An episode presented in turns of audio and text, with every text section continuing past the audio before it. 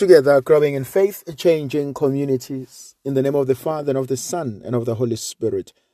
The grace and peace of our Lord Jesus Christ, the love of God, the communion of the Holy Spirit be with you always. Dear friends, today I would like us to reflect on the book of Genesis, chapter 12, verses 1 to 9. In those days, the Lord said to Abram, Go from your country and your kindred and your father's house to the land that I will show you, and I will make of you a great nation. And I will bless you and make your name great, so that you will be a blessing. I will bless those who bless you, and him who curses you, I will curse. And by you all the families of the earth shall bless themselves. So Abram went as the Lord had told him, and Lot went with him. Abram was seventy five years old when he departed from Haran, and Abram took Sarai his wife, and Lot his brother's son, and all their possessions which they had gathered, and the persons that they had gotten in Haran. And they set forth to go to the land of Canaan.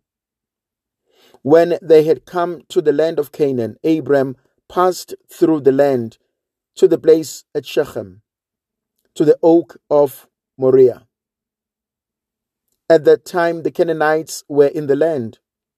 Then the Lord appeared to Abram and said, To your descendants I will give this land.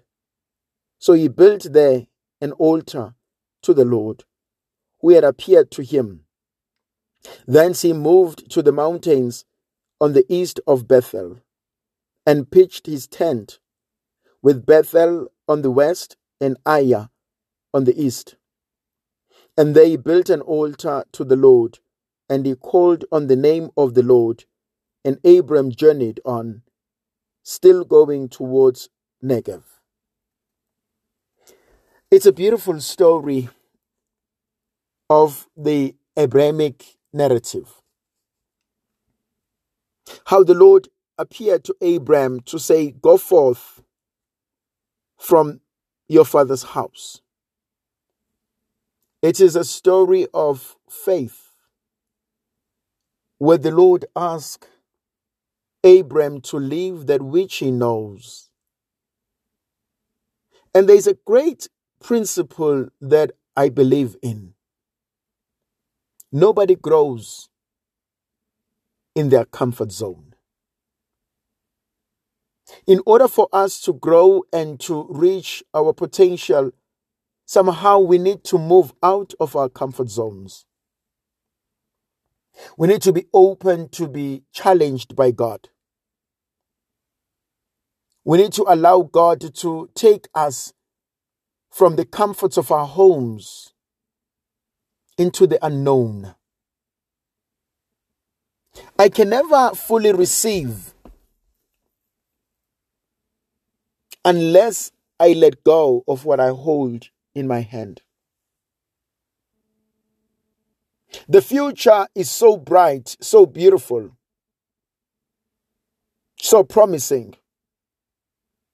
But I need to make the first move towards it.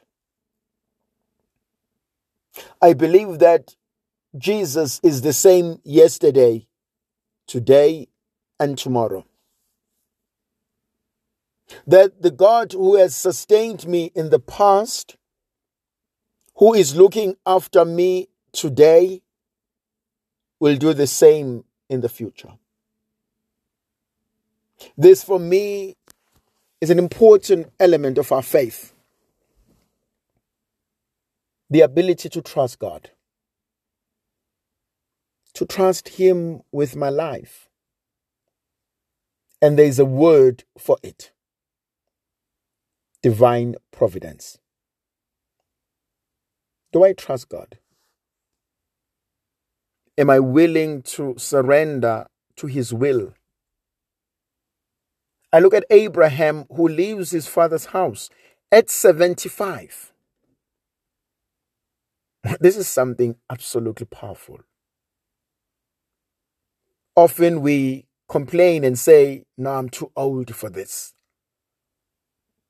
There's a priest friend of mine, he often says, I'm too old, too tired, too talented. But often we make excuses of our age.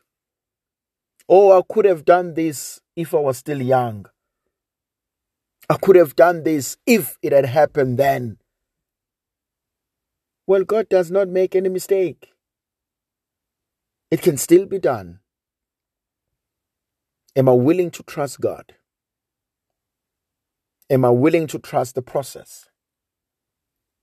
Am I willing to go into the uncharted land? Am I willing to say, Lord, I don't fully know, but I'm willing to place my hand onto your hand and to lead me into the future? My dear brothers and sisters, truth be told, we live our lives based on hope. I have no idea what tomorrow will bring for me. Literally, tomorrow. I don't know what's going to happen tomorrow. I don't know what will happen today as I begin this new day. Yes, I have plans. Yes, I have events and activities in my diary but do I really know what will happen? No, I don't. I live in hope that I will still be alive. And so every move, every action is based on hope. So I can never fully make a decision without hoping that it will materialize. And so when the Lord invites Abram to leave that which he knows and to trust him for that which he does not know, Abram has to place his faith in God. He leaves everything. And sometimes that's what we need to do. Leave what I know the comfort of my home. And for some of us, there are certain things that we need to unlearn. Some attitudes, some prejudices. There are some things that we've learned over the years and we've believed them as the gospel truth. And so we cannot move on. We cannot try something new because we live with this fear. We live with this regret. There's a great need for a paradigm shift. There's a great need for us to unlearn certain things, let go of old ideas, and be like children be willing to be taught again. And so there is this great move that the Lord is inviting us in the world of the Spirit to trust Him. He takes Sarai, his wife, and Lot, his brother's son, and some of the persons that he had acquired and gathered in Haran and he moves into the land he had never been before. Nobody said the road will be easy. Nobody said that the road will be smooth. But he trusts that the Lord will journey with him. Now, there's something fascinating that happens. When he gets there, the Canaanites are still in the land. And so he cannot sit or stay in the land. But the Lord says to him, To your descendants, I will give this. And so he has to learn to be patient, but he also has to learn to trust the word of God. That, Lord, your word is final. Your word is truth. So, what God has said, God will do.